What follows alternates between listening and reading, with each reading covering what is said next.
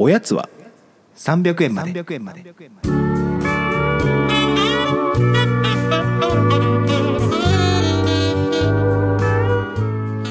この番組は東京都在住サラリーマンの正木と義安が決して上気を逸することのない日常を語り尽くすポッドキャストですこんばんは、まさきです。こんばんはおぎやんと申します梅雨ですね。梅雨に、えー入りましたましたね。梅雨は家にいますかね？いると思います家にいるなら、みんなネットフリックスのサンクチュアリを見た方がいい。面白いの？めちゃめちゃ面白い。あれサンクチュアリってどどんなやつ？サンクチュアリは、あの今、ネットフリックスがめちゃめちゃ宣伝をしてうんる日本のネットフリックスオリジナルの番組で、うんヤンキーだったうん人がうん力士になってうん成り上がっていくっていうドラマなの？ドラマ。へえシーズン1があるんですけど、面白いんだこれがめちゃめちゃ面白くて、もうね、ゴールデンウィークのある午前中に一気見しました。ええ8話。朝7時ぐらいから。ちょっと見てみようかな止まらない。僕も最近今おすすめのやつがあって、おう。あのウォーキングデッドって言うんだけど。古くない？永今？まだシーズン5です私。もうずっと永遠に見続けてるから。すごいね。いや、サンクチュアリマジで面白い。あそうなんだ。はい。なんかまあその、なんだろう、もう本当にシンプルに、うん。もう相撲取りが成り上がってくっていう話で、うん。まあ結構そのなんだろう。あここでもう終わるんだみたいな感じでシーズン1終わるんで、願わくばシーズン3ぐらいまでやってほしいぐらいの。えーそれは何？その心理描写とかが面白いとかっていう話？そのなんか心理戦みたいな感じなの？それとも単純に絵として？まあ絵として面白いし、うん。なんかそのこの「サンクチュアリ」について主演の男性と、うん。あとえっ、と親方役でピエール滝さうん。ん。が出てるのを2人を迎えて、佐久間さんがインタビューするっていう YouTube の、うん。まあ、チャンネルがあるらしくて僕はまだそれ見れてないんだけど、その中だとそのピエール滝とかはなんかまあアクション映画的にもこれは見れるよねみたいなことをなんか言ってたみたいで、なんかそれを昨日見た友達から聞いてあ確かにあれアクション映画的な側面すらあるなみたいな。うんうん。だからなんか何回2回ぐらい見ても結構面白いかも。だからそのなんかいわゆる相撲ってなんか一時期そのなんかあの賭博じゃないですけど、うんそういうのあったじゃないですか、そういやなんそうだね。か昔賭けの、はいはいでああいうようなまあそのなんだなそのちょっと相撲の裏側みたいな話とかもまあちょいちょい入れながらやってて結構その相撲のいろんな裏側に踏み込んでるから結構面白いんじゃないかな。どそれ何やっぱ民放ではできないってことなのかないやーあれ民放じゃできないと思いますねそうなんだ。なんかまあ少なくとも NHK では絶対やんないだろ全裸監督ぐらい面白いわけじゃん。言ってしまうと。あ僕全裸監督より結構好きかも。なへえ全裸監督はなんかもうシーズン1が良すぎちゃったからシーズン2あーまあがちょっと,、ちょっとねあれだったけど。いやでも結構僕はネットフリックスオリジナルだと結構久々に。見てみようかな。あなんちゃらアリスが最悪だったから。今はの国の。うんシーズン1以降見てないけどね、2も出てましたよ。出てたよ。2はもう僕3話ぐらいまでしお付き合いしたの？3話ぐらいまで3話もお付き合いしたの？すごいねいやでもじゃあ見れるんだよ。は見れるけど、うん。見てどうなるっていう気持ちにさせてしくるよね。いいやこれちょっとあれだな。痛烈な批判になっちゃってるなそんないやいやいやいや楽しんで見てる方もいるからね。あれだけど。面白いっちゃ面白いよ。いやあれ厳しいよ。何が厳しかったの？まずシーズン1があの程度の作品だったのに、うん。広告打ちすぎだったよね。でもやっぱさ人気があったから続編がで出てるわけですよ。まあでもだからあれなんだよねそのどうなんだろうね。海外系のものをいろいろ見てると、うん。クオリティがちょっとやっぱり気になってきちゃうよね。なんかちょっとあれは厳しかったな。事の運びとかがさ、うんだからそのライアーゲームぐらいにしてしまった方がむしろ、まあまあの、まあ。なんていうのかなはい入りまあ入り込めんだよね。おっしゃる通り。あのなんていうのかなチチープさみたいなところも含めて、やりすぎなんだよね。あの渋谷でみたいなのと。かそうだね。そう思っちゃうな。規模感の割にクオリティが達してないからうん。てかまあチープに見える。そんな予算はいくらネットフリックスとはいえちょっと出せないって話ですよね。うーん。うなんだろうねな何がまあわかんない。ちょもうちょっと多分ちゃんと深掘りして言わないとうん。すごい失礼な話になってしまうが。まあなんかそうちょうど昨日なんかネットフリックスの話友達としててその時にやっぱそのみんなのネットフリックスのあの言う全然違うね。あれが全然違う全然違う。そのいわゆるあの韓国系のやつうん。とアニメとか見てる人とかと、まあ、僕みたいになんかたまに見るみたいな人だともう全然おすすめも何も違うから見えるものがね全然違う、こん。なにも違うんだってぐらい違いましたね。まあ、なのであのサンクチャリー梅雨の時期にまだ見てない方はぜひ。見てみます。はい。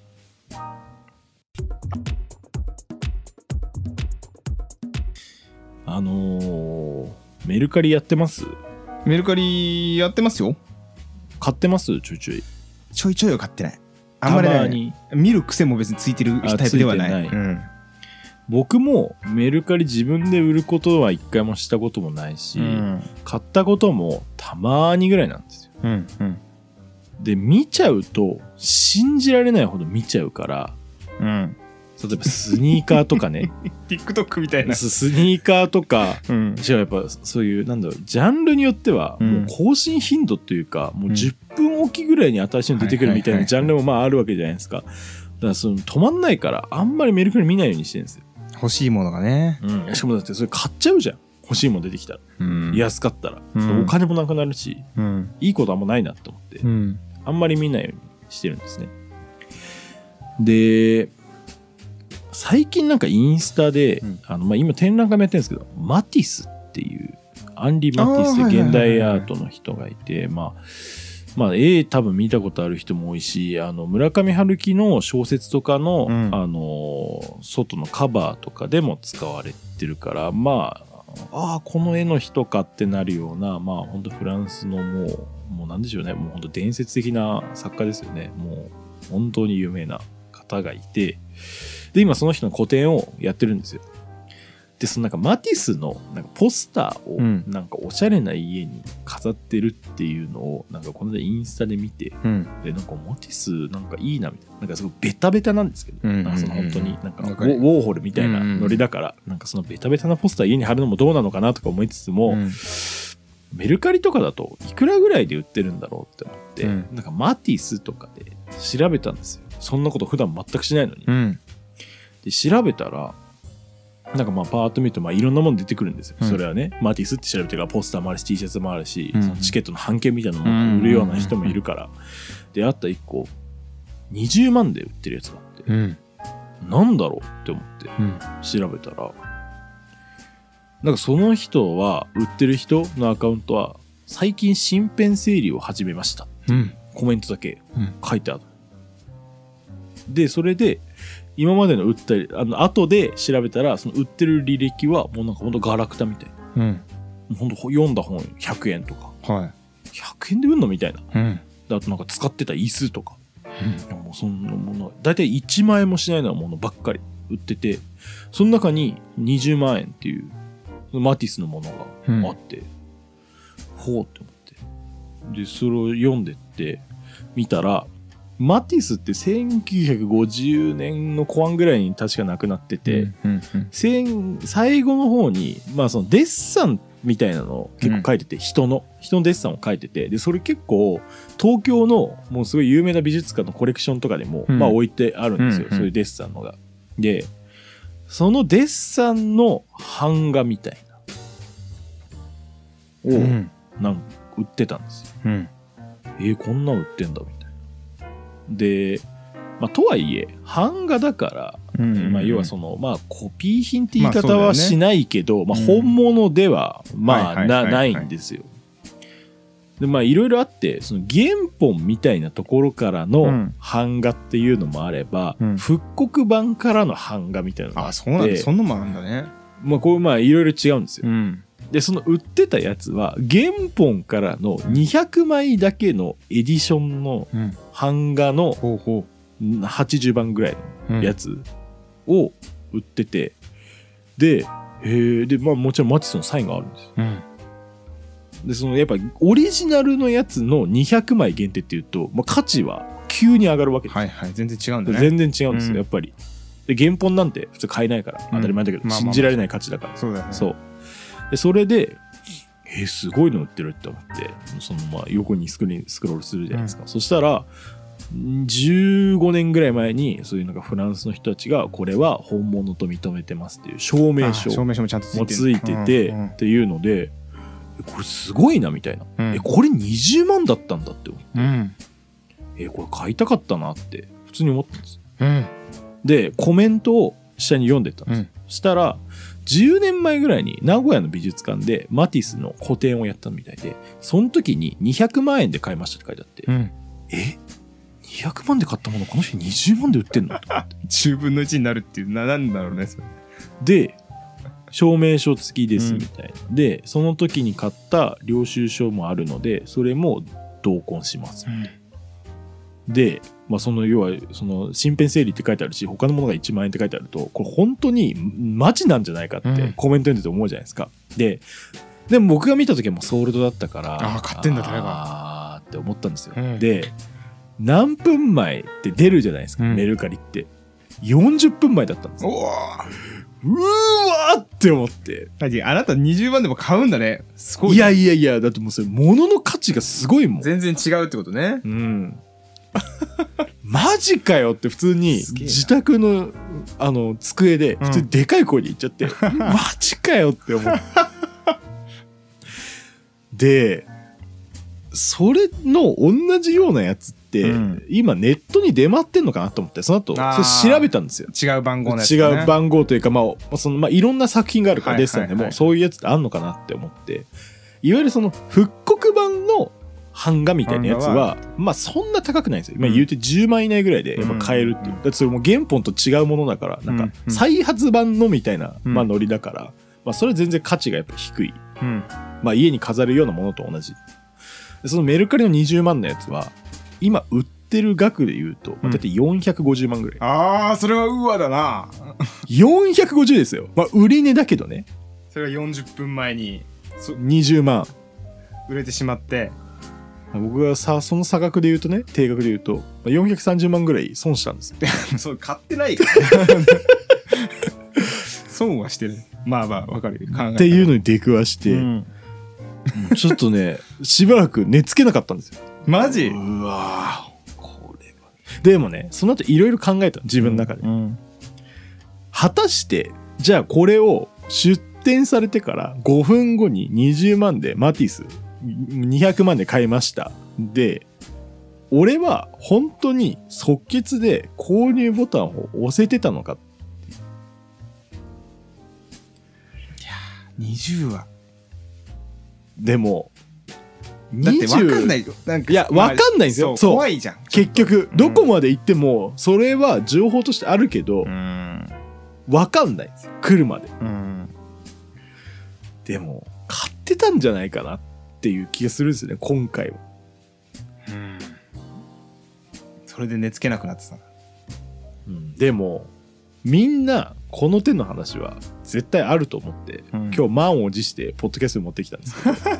まああるあー買っとけばみたいなね。なんて実はもう忘れてるだけで多分いくらでもありませんか。あれ本当はなあの服買っとけばよかったなもあるし。あるかもねあの時のライブ行っとけばよかったなみたいなのもあるね。あるじゃないですか、うん。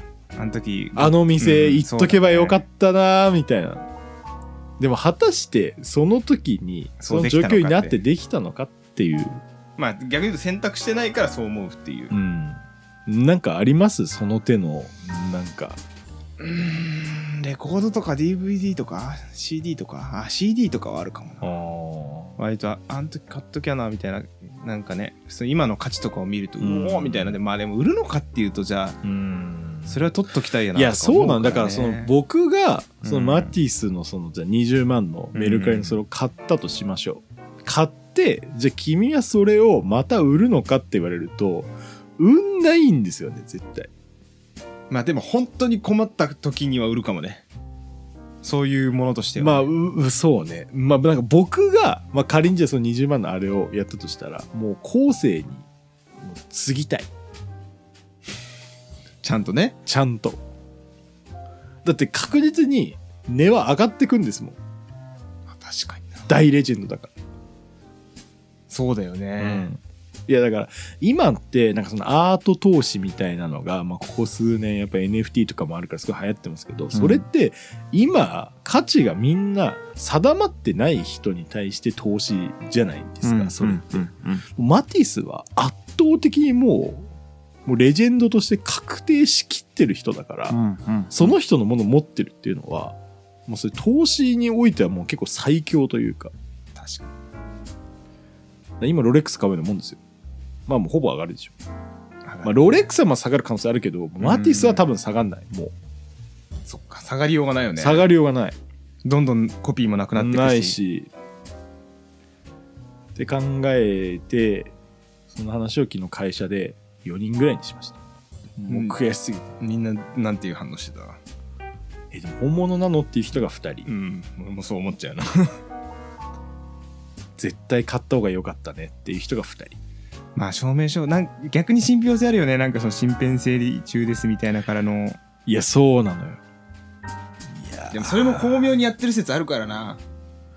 うーん、だから、いや、だから、うなんだろうな、僕からすると、もはや騙されてもよかったのかも。それは 絶対そんなことない。いや、その可能性、ってかもう夢を見たいってことでしょ？夢を見て、それが結果偽物であったとしても、本物の気分でもう、何十年も過ごしたい。なんか小説の主人公みたいだなそれ買えなかった絵を想像して眠れない日々が続いたみたいな、ね。なんかなんかわかんないけど。いやー、なんか久々にあんなに、うわーってなんか、ものに対して思いましたね。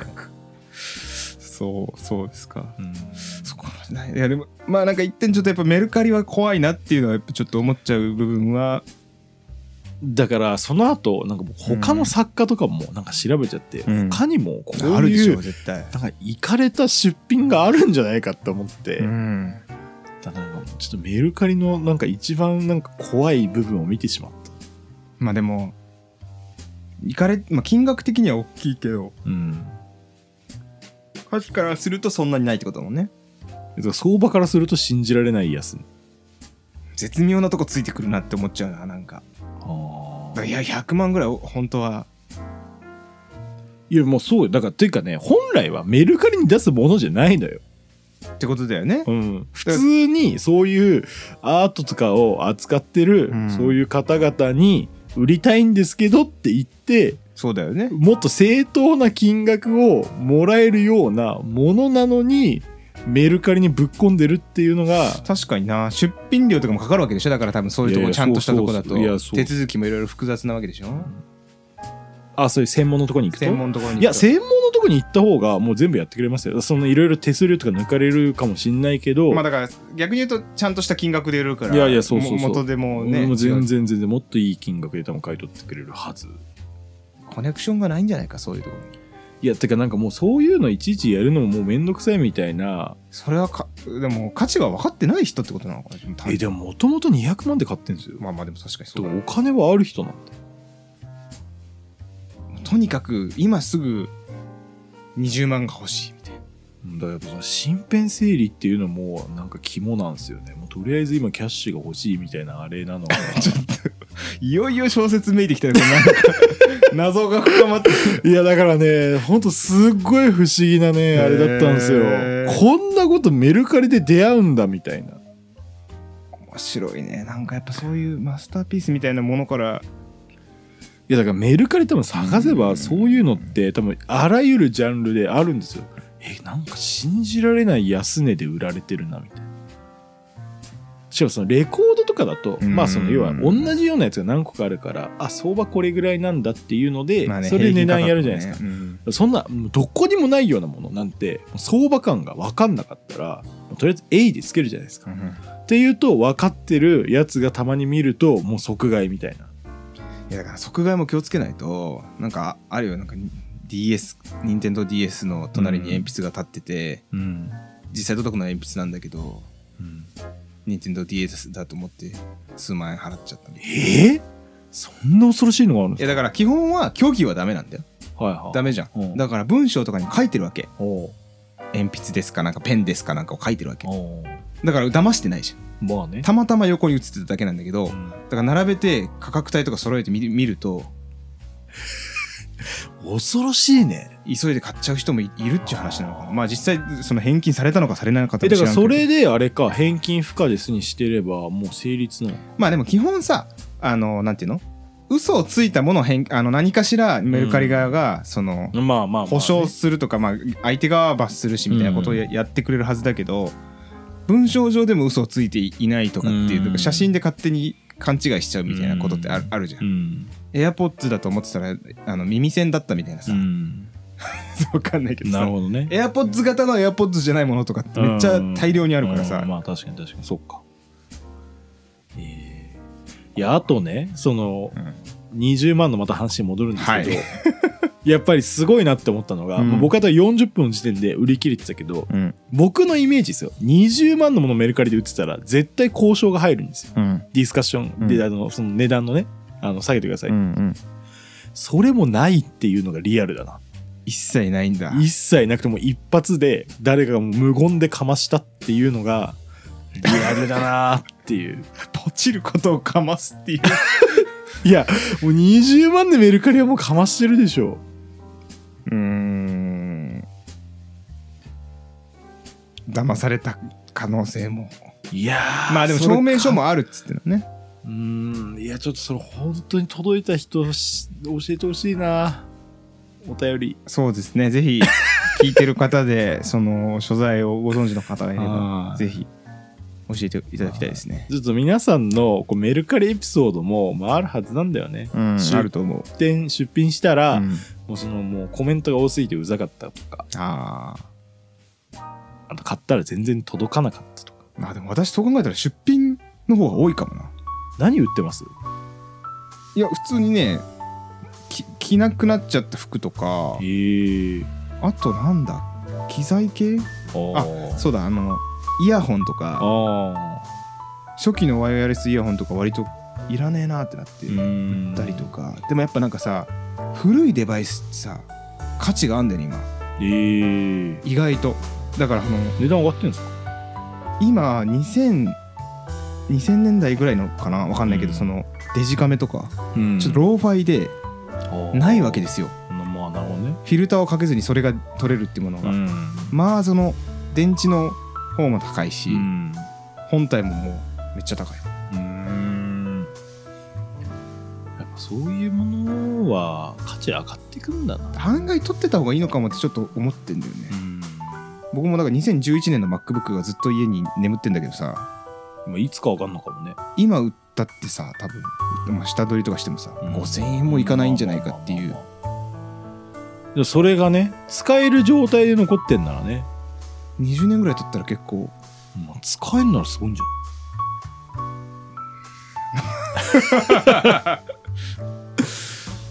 まあそうですか。はい、はい。でちょっとまあ皆さんのメルカリエピソードお待ちしてます、はい、おやすみなさい。おやすみなさい